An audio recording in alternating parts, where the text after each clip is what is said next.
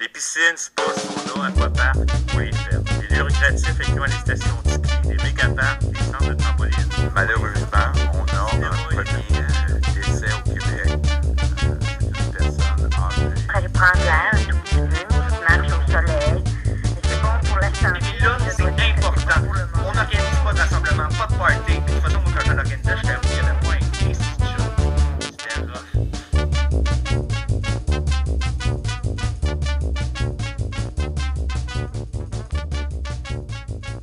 Bienvenue à ce deuxième épisode de Contrat toute attente, un balado sur le droit des contrats en temps de pandémie. Jérémy Torres-State avec vous, accompagné de Julie Paquin. Bonjour Julie. Bonjour Jérémy. Julie, euh, lors du dernier épisode, on a évoqué ensemble la question de la force majeure et comment elle pouvait être invoquée dans un contexte de pandémie pour les contrats en cours d'exécution. Mais même pendant la pandémie, un semblant de vie continue et des contrats sont encore conclus, y compris des contrats qu'on n'aurait pas conclus autrement. Et parfois, ça amène à des conséquences comme celle-ci. For Matt Colvin, a pandemic meant an opportunity. Colvin went state to state clearing out sanitizer shelves. He now sits with 18,000 unused bottles in his home and storage. tablette vide, c'est tout simplement le Purel qui n'est pas disponible euh, pour le marché. Dans certains endroits également, là, la marque privée de désinfectant se vend d'ailleurs en ce moment cinq fois plus cher qu'à l'habitude. Il n'y en a pas d'autres. Non, il n'y en a pas d'autres. Il y a, il y a quand même des marques génériques que vous vendez, Oui, mais ça, vous ne l'avez plus non plus. j'en ai plus non plus. Et oui, pour certains, il y a une pandémie, euh, c'est une occasion de faire des bonnes affaires. On voit des détaillants qui augmentent leurs prix. euh, certaines personnes se mettent à stocker des grandes quantités, que ce soit des masques, des purelles, du papier de toilette ou d'autres biens, dans l'idée évidemment de revendre le tout plus cher, ce qui va effectivement amplifier encore plus les pénuries. Ben, ça pose une question intéressante, ce genre de comportement. Est-ce que c'est légal de faire ça? Est-ce que c'est légal de vendre du Purel cinq fois le prix habituellement pratiqué? Ben, à cette question, j'ai envie de donner la réponse classique du professeur de droit. Ça dépend. Comme toujours, il y a la règle, il y a les exceptions. La règle repose sur un autre grand principe de la théorie classique des contrats, le principe de la liberté contractuelle.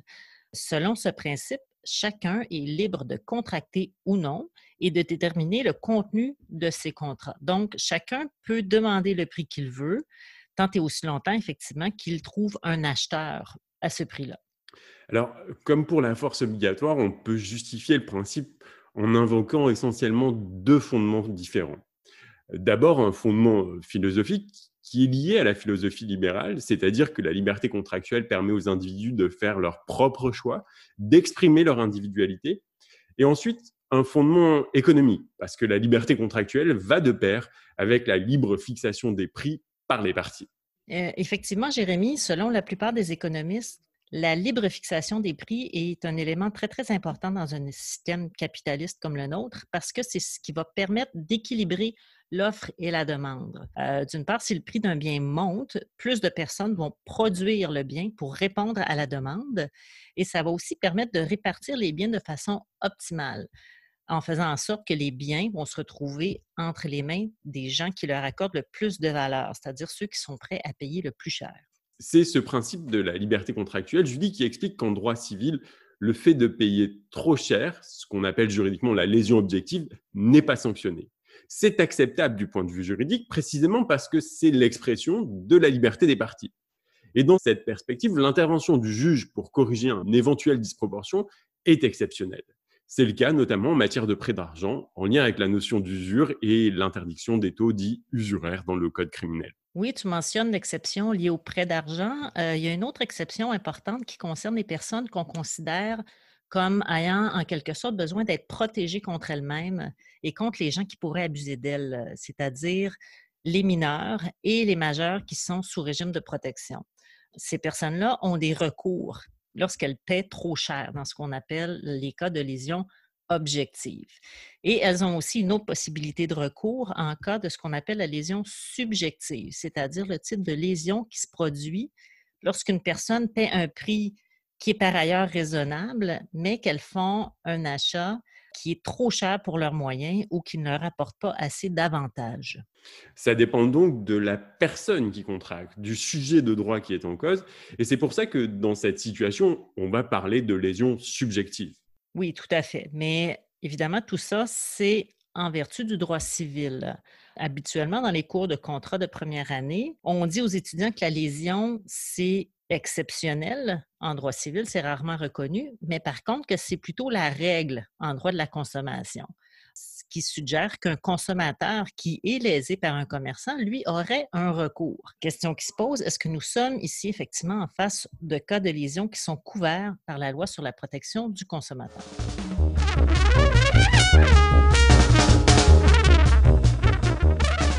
Une question qu'on doit se poser tout d'abord, c'est celle de la portée de la loi sur la protection du consommateur, euh, portée qui est évidemment définie dans la loi elle-même.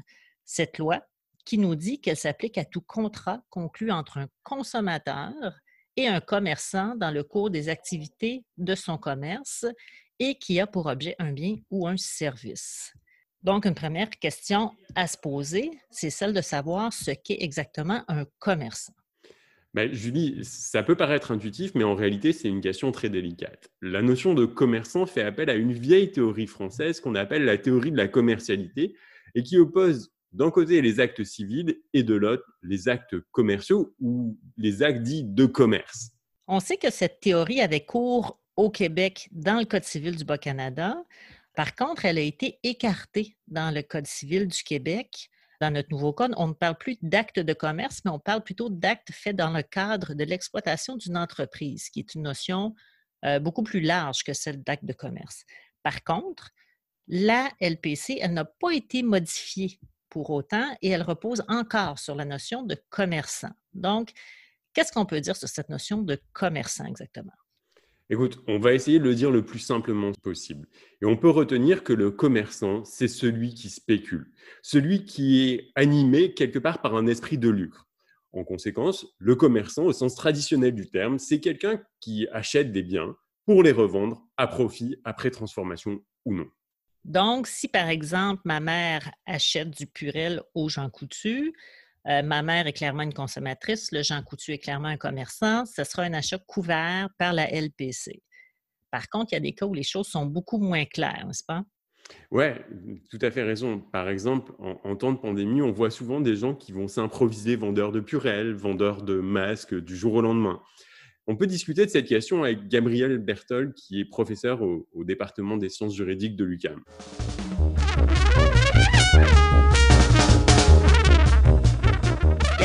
Tu as sûrement entendu parler du cas des frères Colvin qui ont fait tout le Tennessee pour mettre la main sur toutes les bouteilles de Purel qu'ils ont pu trouver, dans l'idée évidemment de revendre ces bouteilles-là plus cher sur la plateforme Amazon. Et ils ont fini par rester coincés avec 18 000 de bouteilles de Purel dans leur garage. Les frères Colvin, ce ne sont clairement pas des commerçants de profession, si on peut dire. Euh, ce sont des gens qui ont senti une bonne affaire et qui l'ont saisi au bon. Est-ce qu'on pourrait cependant les considérer comme des commerçants au sens de la LPC? Ces définitions-là reposent sur des théories, appelons-les comme ça, euh, qui laissent quand même une marge importante d'appréciation aux tribunaux ce qui a été, et on le voit, les tribunaux n'ont pas le choix aujourd'hui de s'adapter aux nouvelles réalités du commerce. Et, une des nouvelles réalités du commerce, c'est que ces, plateformes-là, donc tu as mentionné Amazon, euh, multiplient la possibilité pour des, des gens qui n'auraient pas autrement été considérés comme des commerçants de devenir d'une certaine manière des commerçants ou à tout le moins d'avoir une activité qu'on pourrait considérer comme étant une activité commerciale. C'est pas dit qu'ils pourraient pas être euh, considérés comme des commerçants parce que le fait que l'activité soit donc d'une part spéculative et de l'autre côté qu'elle se répète, tu peux pendant un mois de ta vie faire une activité de spéculation qui se répète à tous les jours. Et c'est pas parce que tu le fais seulement pendant un mois que tu seras pas un commerçant ou une commerçante. Autrement dit, je pense que c'est important de pas mélanger le fait qu'une activité se passe uniquement dans un temps donné et le fait que la personne euh, soit ou non une commerçante, je pense pas que le critère de la, de la durée de l'activité de la personne soit important. Évidemment, ça va être plus difficile à prouver si ça fait seulement une semaine que la personne est en affaires, parce que dans théorie, la personne pourrait dire ben non, mais écoute, moi je non, j'ai juste fait ça deux fois cette semaine et je, ne le fais plus après. Bon, mais si ça reste, c'est vraiment un cas d'école.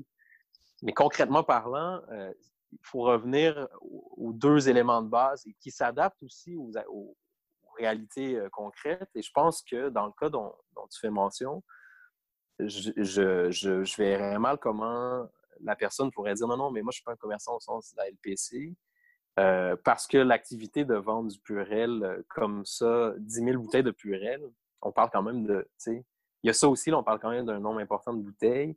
Ce serait dur de dire que tu fais ça seulement, tu fais pas ça à des fins, euh, d'une part, de, de, spéculation, parce que ça, c'est clair, c'est clairement établi mais tu le fais pas d'une manière assez répétitive pour que ce soit considéré comme un acte de commerce. Je pense que le fait que ce soit établi dans le cadre d'une pandémie, ça pourrait clairement influencer la décision d'un juge, d'une juge à dire ben écoute, tu as voulu jouer au commerçant, ben tu vas être aussi obligé de te mettre euh, ou t'assujettir aux règles qui s'appliquent aussi aux commerçants.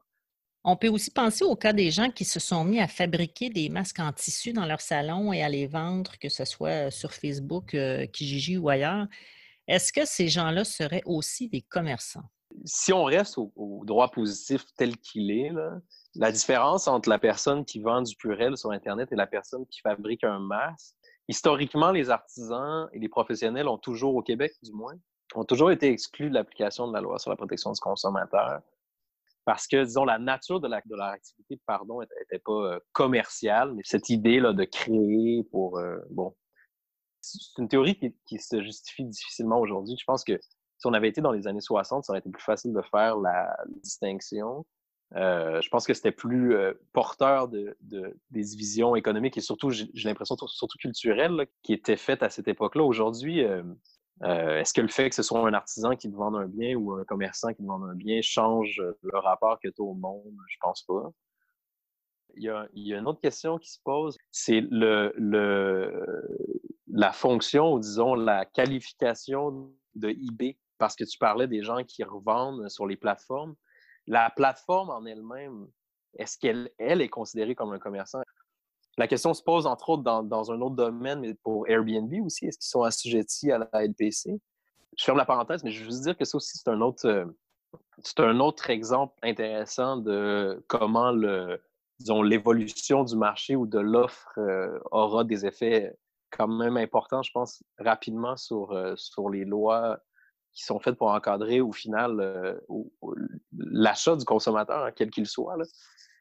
Bon, maintenant, si on prend pour acquis que la LPC s'applique, prenons le cas d'une personne qui aurait payé un prix disproportionné, disons, je ne sais pas, 50 ou 100 dollars, disons, pour une bouteille de Purel, est-ce que cette personne-là peut demander un rabais ou un remboursement au commerçant? Est-ce que les articles 8 et 9 de la LPC, plus précisément, peuvent venir à son secours?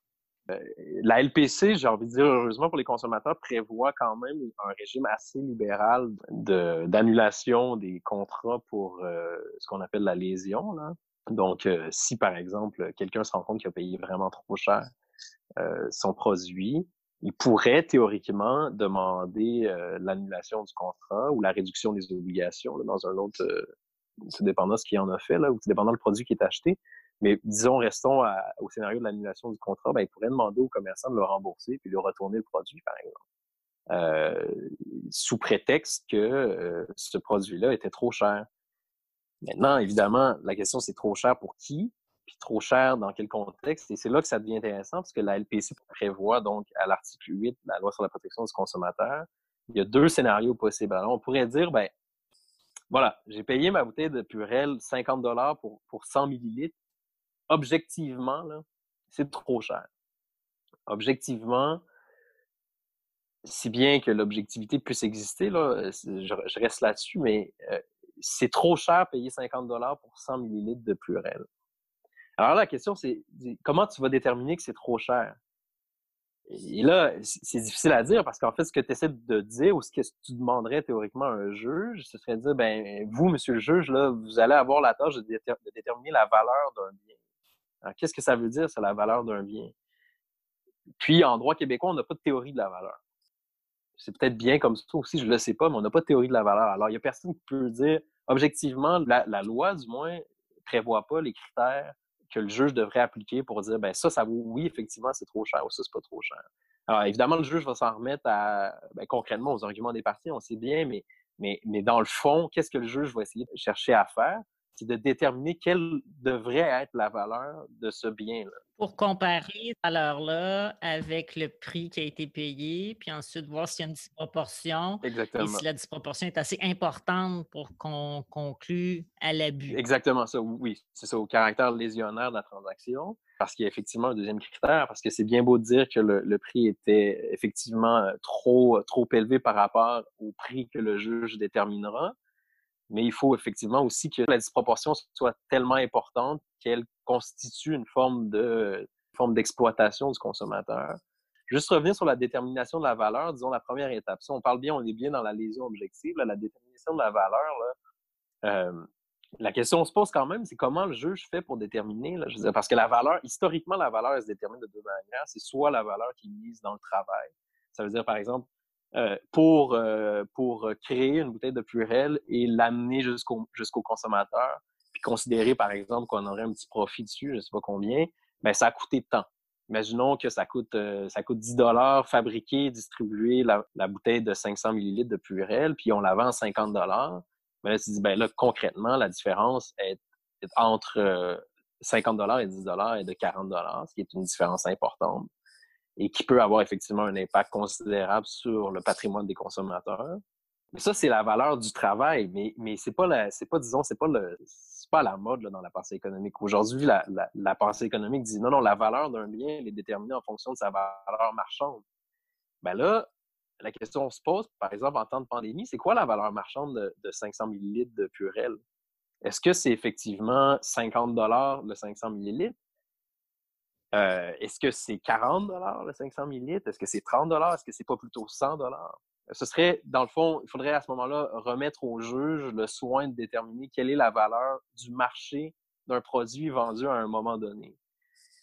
Et un marché dans un contexte de particulier comme celui de la pandémie, ben non seulement c'est dur à déterminer pour le juge, mais c'est un peu aussi un exercice euh, pour lequel il pas, cette personne-là n'est pas formée, j'imagine. Donc, concrètement parlant, ce que ça veut dire, c'est que le juge va s'en remettre là, vraiment à des rapports de, de, de, comptabilité, là, des experts qui vont essayer de déterminer la valeur marchande d'un produit. Puis, si jamais, effectivement, on est capable de déterminer qu'entre la valeur marchande d'un produit, et je dis ça parce que ça semble être le, le, le critère qui est retenu là, en jurisprudence, c'est la valeur marchande du produit mais si elle est effectivement disproportionnée, si le prix que moi auquel j'ai acheté mon bien est effectivement disproportionné par rapport au prix qui aurait dû m'être vendu en fonction de la valeur normale du marché, mais ben là, on va se demander est-ce que cette disproportion-là, elle est telle qu'elle équivaut à euh, exploiter, à m'exploiter comme consommateur, ou est-ce qu'elle aurait un impact tellement gros sur mon patrimoine que effectivement je devrais avoir droit à l'annulation de ma transaction et pouvoir retourner ma bouteille de Purel et me faire rembourser mon 50 Donc, dans le fond, ce qui compte, c'est pas tant la valeur, c'est-à-dire que le prix qu'on a payé, mais le prix qu'on a payé par rapport au prix que d'autres personnes auraient pu payer pour ce bien-là à ce moment-là. Si toutes les bouteilles de Purel sont à 50 ça, ça va bien. Si toutes les bouteilles de Purel sont à 10 et que j'en paie 50 ça, ça c'est la première grande hypothèse de lésion de la LPC. La, la deuxième, c'est ce qu'on appelle la lésion subjective. Ce qui nous intéresse maintenant, c'est plus tant objectivement la valeur marchande d'un bien. Ça, on met ça de côté. C'est concrètement pour la personne, donc la personne qui ferait une demande, par exemple, au tribunal, c'est pour cette personne-là, au moment où elle a acheté le bien, est-ce que est-ce qu'elle avait les moyens? Euh, est-ce que le contexte faisait en sorte que cet achat-là était euh, un achat qu'on pourrait considérer comme adéquat ou au contraire, est-ce que c'était pas un achat dans son contexte qui était excessif ou euh, abusif ou exorbitant? Alors là, imaginons par exemple qu'on détermine que non, objectivement, la bouteille de Purel, parce que la valeur du marché était à 49 dollars, toi, tu l'as payé 50 dollars, tu t'es pas fait avoir. Objectivement, tu t'es pas fait avoir. Mais ça t'empêcherait pas de dire, oui, OK, je me suis pas fait avoir objectivement, mais moi, concrètement, dans le contexte, j'avais pas les moyens de l'acheter à 50 dollars. Donc, je te demande, toi, commerçant, de me rembourser euh, ma somme, la somme payée, c'est-à-dire mon 50 dollars, et je te remets ta bouteille de Purel que j'ai pas encore ouverte. La décision forte en la matière, c'est Garo Auto. Quelqu'un achète un bateau, puis objectivement, la Cour d'appel dit ben non, mais c'est pas de la légion objective, parce qu'objectivement, effectivement, le bateau valait, euh, je pense qu'il l'a payé à l'époque, on était en 80 et quelques, il l'a payé 10 000 ce qui est quand même une grosse somme, mais le bateau valait vraiment 10 000 Quelqu'un qui aurait eu les moyens aurait acheté ce bateau-là à 10 000 et ça aurait, été, ça aurait été bien. Mais la personne, concrètement, n'avait pas les moyens d'acheter un bateau à 10 000 et euh, la Cour, euh, donc, fait une, une espèce de une distinction intéressante entre la lésion objective et la lésion subjective. Donc, c'est un, un, arrêt, à mon sens, qui est quand même toujours d'actualité puis qui est pertinent, qui analyse quand même assez bien les distinctions. Et la Cour dit, ben non, c'est ça, c'est pas, pas de la lésion objective, mais effectivement, dans les circonstances et euh, considérant le contexte d'achat et les conditions financières de l'acheteur au moment de l'achat, le consommateur n'avait pas les moyens d'acheter ce bateau-là à 10 000 donc accepte effectivement que le consommateur retourne le bateau au vendeur et que le vendeur, ou plutôt la banque qui avait financé l'achat du bateau, rembourse euh, finalement la somme payée au consommateur. OK. Donc, d'après euh, la LPC, l'article 9 euh, nous fournit des critères à considérer pour évaluer s'il y a effectivement ou non lésion. Le premier critère, c'est la capacité financière du consommateur. Euh, on parle aussi du contexte de la transaction.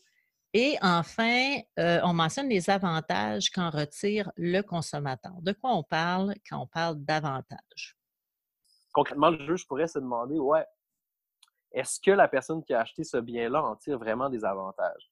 Si moi, j'habite à Montréal, au centre-ville, j'ai pas de chalet, j'ai pas de voiture sur laquelle mettre un bateau, mais je m'achète quand même un bateau. Est-ce que concrètement, je tire des avantages d'avoir acheté un bateau à 10 000 euh, Je pense pas. Donc, finalement, c'est des critères qui permettent et qui sont pas nécessairement cumulatifs, qui sont pas nécessairement euh, exclusifs non plus, mais qui permettent aux juges de se dire, oui, moi, OK, je, regarde ça, je regarde la transaction euh, et je me dis, non, effectivement, cette personne-là, là, elle n'avait pas les moyens d'acheter ce bien-là. Donc, je vais lui accorder l'annulation du contrat. Dans Garot, le consommateur, je pense que c'était M. Charbonneau, d'une part, il n'avait pas les moyens de payer le bateau, et d'autre part, il n'y avait pas d'utilité pour lui d'avoir un bateau. C'était vraiment un coup de tête, puis là, il a réussi à se faire rembourser son bateau mais lorsqu'on parle d'un contexte de pandémie, supposons, bon, ben, euh, oublions la, bouteille unique de Purel, mais disons quelqu'un qui achète un stock de, masques ou de, de désinfectants ou d'autres objets pour se protéger de la pandémie. Cette personne-là qui n'a pas nécessairement beaucoup d'argent, par contre, supposons que c'est quelqu'un qui court vraiment énormément de risques, soit qu'il a une maladie euh, pulmonaire préalable ou qui travaille dans le milieu de la santé ou qui est en contact avec des gens plus fragiles. Cette personne-là ressent vraiment, vraiment le besoin d'avoir ce produit-là. Donc, les avantages qu'elle en tire sont peut-être même supérieurs à l'avantage que moi ou toi, on en tirerait donc, à ce moment-là, il y a comme une tension là, entre la valeur du bien. Oui, c'est très cher pour ses moyens. D'un côté, elle en tire de grands avantages. Est-ce qu'on peut finir par dire oh, ben moi, je vais vous charger plus cher parce que vous êtes plus dans le besoin et le droit va dans cette direction-là aussi? Mais écoute, malheureusement, je pense que oui, je pense que je pense qu'absolument ce critère-là est fait. C'est un peu à double tranchant. Écoute, il faut, comprendre, la, la, LPC n'a pas, ben, comme l'ensemble des droits ou à peu près tous les droits n'ont pas, été, pas été conçus pour des situations exceptionnelles. Ça a été conçu pour des situations de vie normale. Euh, il y, a, un passage intéressant que je viens de retrouver dans, dans Garo Auto aussi qui, qui, dit exactement ça.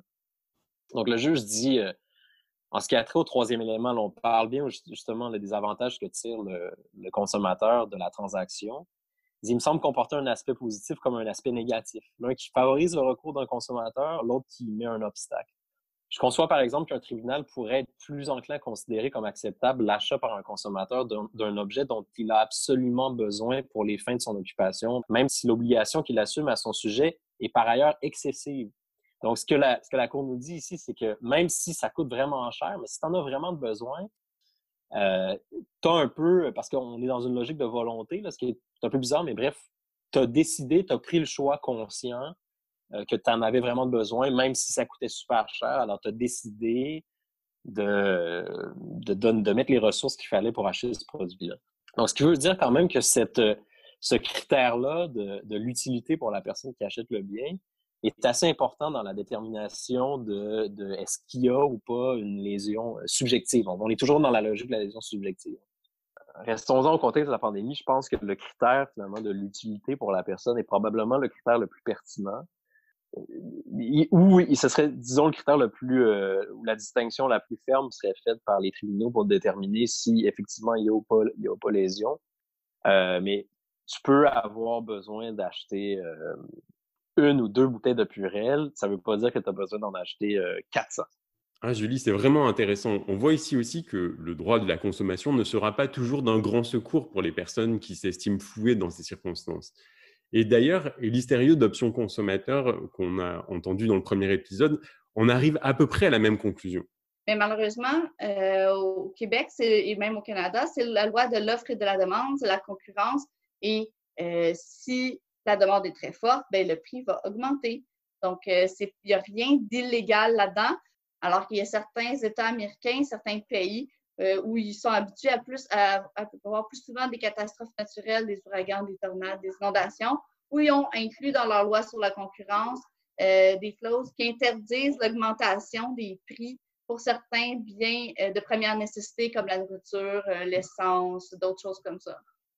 Ça n'existe pas au Canada, ça serait intéressant de l'avoir, compte tenu qu'avec les changements climatiques, on risque d'avoir plus souvent des catastrophes naturelles. Donc, euh, il y, a des chances que ce qu'on a vécu là euh, se reproduise encore là, au niveau de l'augmentation des prix.